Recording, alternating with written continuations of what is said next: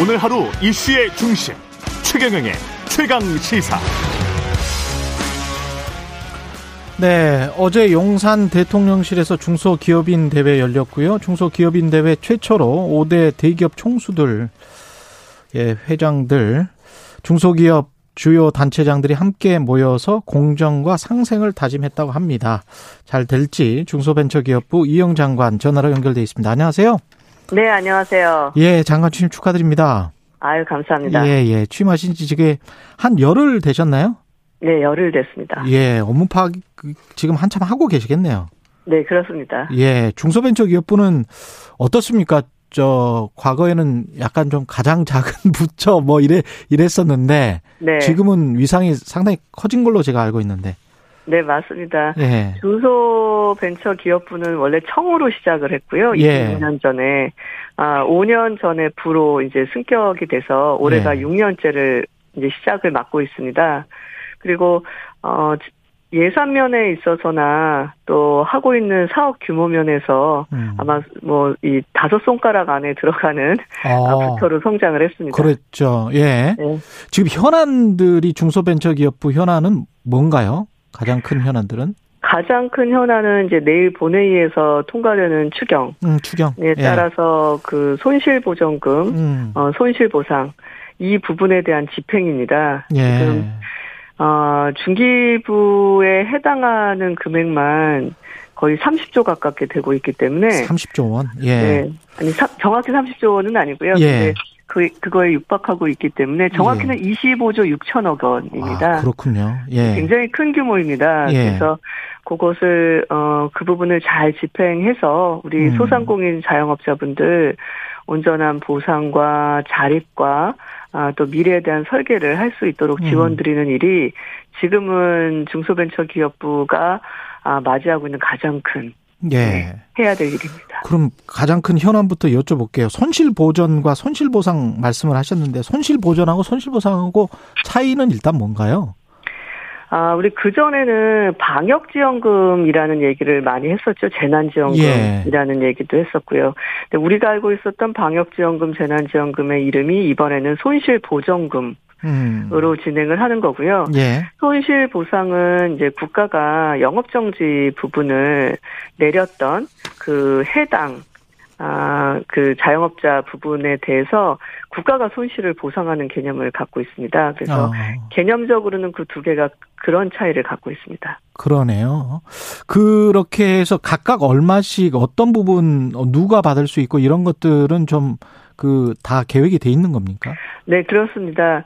그 지난 과거를 봤을 때 예. 재난지원금이 총 7차례 나갔습니다. 예. 그래서 31조 6 그러니까 31.6조 원 정도가 나갔고요. 예. 손실 보상이 3.5조 원 나갔습니다. 예. 그외 공과금 지원이나 폐업 점포 제도전 장려금 해서 아, 지난 나갔던 현급성 지원이 약 36조 원에 해당됩니다. 어. 그리고 대출이 한 70조 원에서 100조 원 이상이 지금 지원이 됐거든요. 예. 근데 이제 이 부분에 대해서도 온전한 보상에는 못 미친다라고들 생각을 하고 계세요. 음. 예. 그래서 이번에 나가는 손실보전금 같은 경우는 7번 재난지원금 총 합의 73%에 이릅니다. 예. 역대 최대 규모고요. 음. 23조 원으로 편성이 됐습니다. 그래서 그 종전의 방역지원금이랑은 좀 다르게 종전의 방역지원금은 정액 지급이었거든요. 예. 그런데 이번에는 개별 업체의 규모, 그다음에 매출 감소, 음. 피해 규모 이렇게 해서 차등으로 지급이 되고요. 예. 또 여행업과 같이 업종 피해가 컸던 부분이나 방역 조치를 이행했지만 기존에는 지원금에서 빠져있던 중기업들 예. 이런 부분들이 지원금이 상향돼서 지원될 예정이고요. 또 손실보상 같은 경우는 올해부터 분기별 지급 하한액이 50만 원에서 100만 원으로 상향됩니다. 음. 그리고 보정률도 피해 보정률도 90%에서 100%까지 상향되고요. 예. 그래서 규모가 아주 작은 그런 영세 자영업자 소상공인 분들한테는 도움이 될 걸로 보아지고 있습니다. 그분들은 어떻게 신청을 하나요? 필요 서류를 다 갖추고 어디에다가 서류를 내서 언제 어떻게 받을 수가 있죠? 돈을? 아, 소진공이라고 이제 중기부 산하의 예, 예, 예. 기관이 있습니다. 예. 소상공인 진흥공단. 네, 맞습니다. 예. 그리고 저희가 이미 어떤 분들이 대상인지에 대해서 다 정리가 끝났고요. 예. 그 내일 지금 본회의가 예정되어 있거든요. 그러면 내일 정리가 끝났으면 그분들한테 통보가 가는 겁니까? 네, 정부에서? 갑니다. 아. 문, 문자로도 가고요. 소상공인 또- 진흥공단에서. 네, 네. 예. 그 개별로 문자가 가고요. 음. 그 외에 뭐 다양한 홍보 방법이나 지자체와의 연계 를 통해 가지고 음. 여러 방면으로 알림장이 가기 시작합니다. 아, 그렇군요. 그러면 돈을 받는 손실 보전이나 손실 보상을 받을 수 있는 그런 시점은 다음 달 뭐 그렇게 되나요? 어, 어, 그렇게 되지 않고요. 어, 지금 그 본회의 통과되고 난 뒤에 예. 2, 3일 이내 지급을 아유, 준비하고 있습니다. 빠르군요. 예. 네, 그래서 지금 중기부 내부적으로는 차관이 팀장으로 된 소상공인 회복 지원 TF를 이미 구성을 해 놨고요. 예. 그래서 즉각적인 지급이 될 수 있도록 준비를 하고 있습니다. 그래서 음, 어 지급 시작하자라고 어 시- 진행이 되면 하루에 한 160, 160만 개 업체를 음. 어, 바로 당일 지급받을 수 있을 정도로 시스템을 다 구축을 완료해 놨습니다. 예. 그래서 내일 본회의 통과하고 국무회의, 자금 배정 등이 거치면 보통 2일에서 3일 정도 걸리거든요. 예. 그러면 당일날부터 중기부는 어, 지원을 시작합니다. 음. 금융 지원 같은 거, 대출 같은 건 유예 뭐 이런 것도 혹시 있습니까? 아 그렇습니다. 예. 그 지금 크게 이제 지원 부분을 좀 따져보면 이렇게 어 손실 보전금, 손실 보상도 있지만 이 2년 사이에 대출이 굉장히 많이 늘었습니다. 예. 그래서 한 세 가지로 준비하고 있는데요. 첫째는 그 이자율이 굉장히 높은 비은행권 고금리 대출이 증가를 했거든요. 예. 이분들을 저금리 대출로 전환시켜 드려야 됩니다. 음. 그래서 거기에 해당하는 대환 대출로 7.7조 원 정도 규모가 자금이 올해 공급될 거고요. 예. 또 피해 소상공인 분들한테 긴급 어, 자금 수요가 필요하실 것 같아서 신규로 특례 보증하는 금액이 3조 원입니다. 음. 그리고 중기부는 아니고 금융위에서 진행이 될 건데요. 예. 그 부채를 상환하지 못하시는 소상공인 분들의 채무 조정을 해드려야 되거든요. 예. 상환 일정을 조정한다든가 채무를 가- 감면한다든가 여기에 자금이 총 30조 원이 추가 지급됩니다. 음. 그래서 올해 어, 금융 지원은 40.7조 원이 예. 지원될 계획입니다. 예. 이 정부가 이렇게 지원을 해주는 거는 이제 바람 다 뭐 원하는 거니까. 근데 이제 자생력을 강화하는 방안 같은 것들은 어떻게 생각하고 계세요? 네. 지금 코로 어제 제가 통인시장을 방문했습니다. 예. 했는데 너무너무 힘들다라고 말씀을 하시면서 입가에 미소가 있으시더라고요. 음. 너무 감사했는데 그 미소가 뭐였냐면 예. 그 이제 영업 제한이 풀리면서 시장에 예전 같지 않게 방문객이 늘어나고 음, 있다고 좀 합니다. 늘어났다. 그래서 예. 네, 희망에 대한 부분이셨어요. 음. 이제 빨리빨리 회복이 돼서 예전 같이 장사했으면 좋겠다. 그런 희망의 미소셨는데요. 지금 재난지원금, 손실보상금, 그러니까 그 손실보전금이란 손실보상이 과거에 지급됐던 거에 비해서 대규모로 금액이 지급이 되잖아요. 그렇죠. 근데 이제 이 부분이 끝나고 나면 바로 자립이랑 자생력에 대한 고민을 해야 합니다. 음. 그리고 자립 자생력에도 저는 두 가지를 보는데요. 예. 하나는 코로나 이전으로 돌아가는 부분이 하나 있을 거고요. 예. 이와 같은 전 국민 재난이 또 발생할 수 있기 때문에 음. 어, 대비를 하는 부분에 대한 자립 자생력도 고민을 해야 된다고 생각을 합니다. 그렇죠. 그래서 먼저 사업적인 자립 자생은 중기부랑 행안부랑 그 현장 의견을 수렴해 가지고 6월 초까지 지금 어 대책 관련한 초안을 만들 예정이에요. 예. 이미 진행을 했고요. 예. 그래서 그 내용에는 뭐 손실 보상 등 온전한 피해 회복 지원에 대한 부분도 있고요. 왜냐하면 이번 걸로 끝나는 게 아니라 음. 아, 지속 가능하게 완전한 회복이 될 수 있도록 살펴야 되거든요. 음. 그리고 그 외에 뭐 스마트나 온라인 쪽으로 소상공인 분들도 사업 전환을 해야 됩니다. 그래서 그 부분에 대한 지원 그리고 성장을 추구하면서 이제 더 이상 영세하다라는 개념을 넘어서 기업가용 소상공인 분들도 양성을 해야 돼요. 예. 이런 것들 다 포함한 좀 대책안이 6월 초에 에, 나올 음. 계획입니다.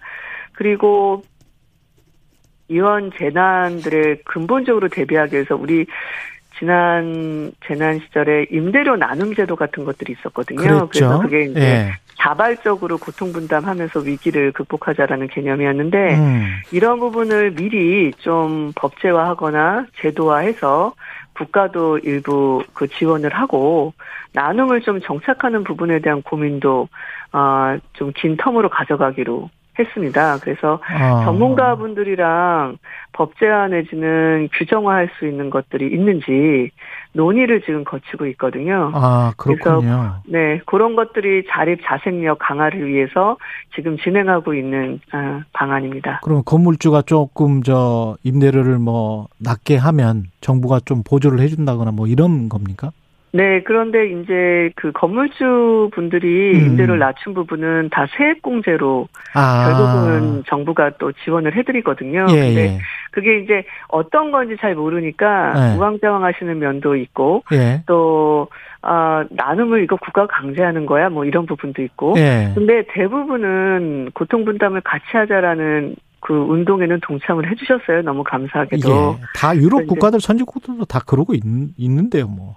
네네네. 그래서 예. 그런 부분들을 조금 이번 참에 예. 아 필요한 것들은 제도 정비하자라는 음. 정부의 움직임이 있어서 음. 전문가분들이랑 이 구성해가지고 예. 방안을 또 장기적으로 마련하기 위해서 노력 중에 있습니다. 좀 방안이 마련됐으면 좋겠고요. 근데 이제 네. 저한 가지 이제 중소벤처기업부에 꼭 질문 드리고 싶었던 게 대기업과의 네. 관계에 있어서 프랜차이즈 하시는 분들도 있을 거고 지금 뭐 임대로 말씀도 하셨지만 대기업이 어떻게 보면 이제 애증의 관계잖아요.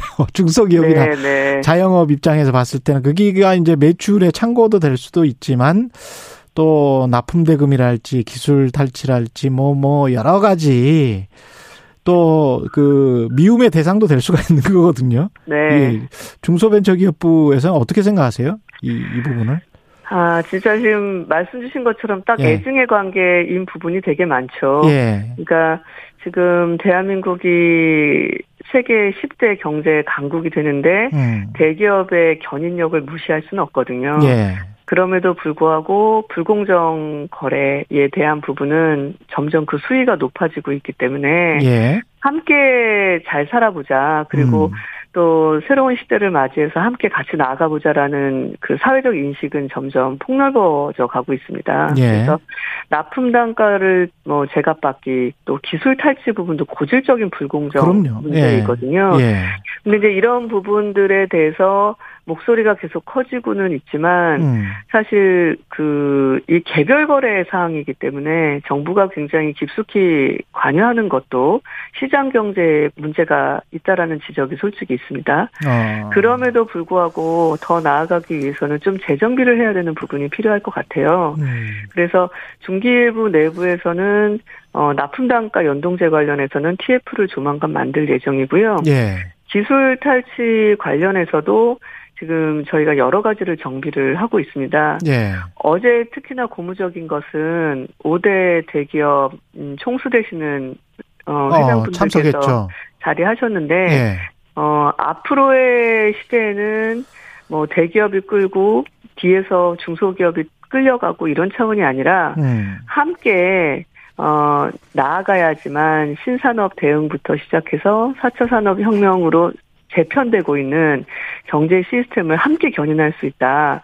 이 부분에는 서로 공감을 했습니다. 아. 그리고 불공정 거래에 대해서도 서로 이제는 좀 머리를 맞대고 예. 방안을 찾아야 된다라는 부분에 대해서도 인식을 같이 했고요. 예. 저 같은 경우는 그 모임이 있으시더라고요, 대기업. 예. 조만간 한번 어, 초대해 주신다 그래서 예. 또 가서 이 부분에 대한 현안들을 어떻게 해결할지 의논드리기로 했거든요. 아. 제가 다른 것보다 중소벤처기업부가 26년, 27년째로 이제 들어가는데 음. 기업인 출신 장관이 제가 처음이라고 합니다. 아, 그렇군요. 그래서 제가 다른 부분보다 음. 이 기업이나 산업체에서 안고 있는 이 문제점들, 어려움들, 이 부분은 그냥 제가 들어서 하는 게 아니라 경험해서 알고 있거든요. 예. 그래서 그 부분을 좀 생생하게 전달 드리면서 음. 조금이라도 진일보할 수 있는 그 솔루션을 좀 음. 찾아내려고 하고 있고요. 예, 그 예. 부분을 강하게 말씀드렸는데 예. 아 그러겠다라고 어제 또 많이 얘기 주셔서 예. 좀 열심히 해볼 생각입니다. 두 가지 질문이 들어와 있네요. 9912님이 지난 코로나 2년간의 손실보상금 소급 적용 문제는 어떻게 되는 건지 그거 하나고 그다음에 일반적인 질문인데 물가 자료비 상승 때문에 지금 굉장히 힘들 거란 말이죠. 네. 예, 원자재 상승값 뭐 이런 것들 어떻게 중소벤처기업부는 대비하고 계시는지.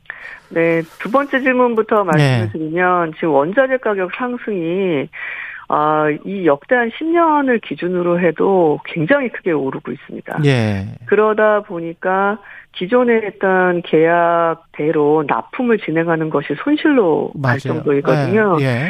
그래서 중기부에서는 지금 전국에 피해 관련 신고와 지원센터를 이미 만들었고요. 음. 그리고 해당하는 부분의 원자재 구매에 대한 그 구매 보존이나 예. 아니면 융자 지원 같은 금융 서비스를 연결하는 것들을 이미 시작을 했습니다. 어. 그리고 어. 이 원자재를 구매를 했을 때 향후 지금 저희가 구매하는 처가 이렇게 다변화되어 있지 않거든요. 예. 그래서 지금 우크라이나 사태나 뭐 이런 식으로 해서 기존의 구매처가 더 구매 물량이 원활하지 않는 일들이 있어서 음. 구매처 다변화도 지금 저희가 진행을 시작을 했습니다. 예. 그래서 당장은 그 충격이라는 부분이 전해 정해 전해져 오는 것은 피할 수가 없고요. 음. 그런데 그 금액 상승분에 대한 그 국가 지원이나 융자 지원 음. 그리고 공급처의 다변화 예. 이런 것들을 통해서 하반기엔 좀 숨통을 예. 열려고 하는 노력들이 이미 시, 작이 되어 시작이 있습니다. 됐고. 예. 코로나 그래서- 2년간 그 손실보상금 소급 적용 문제 빨리 좀.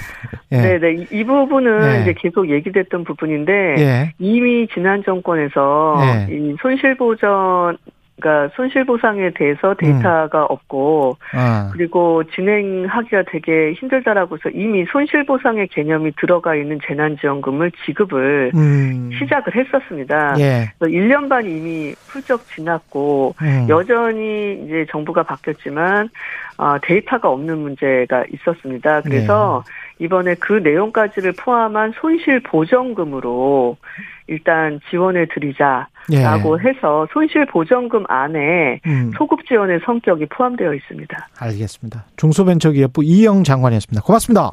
네, 감사합니다.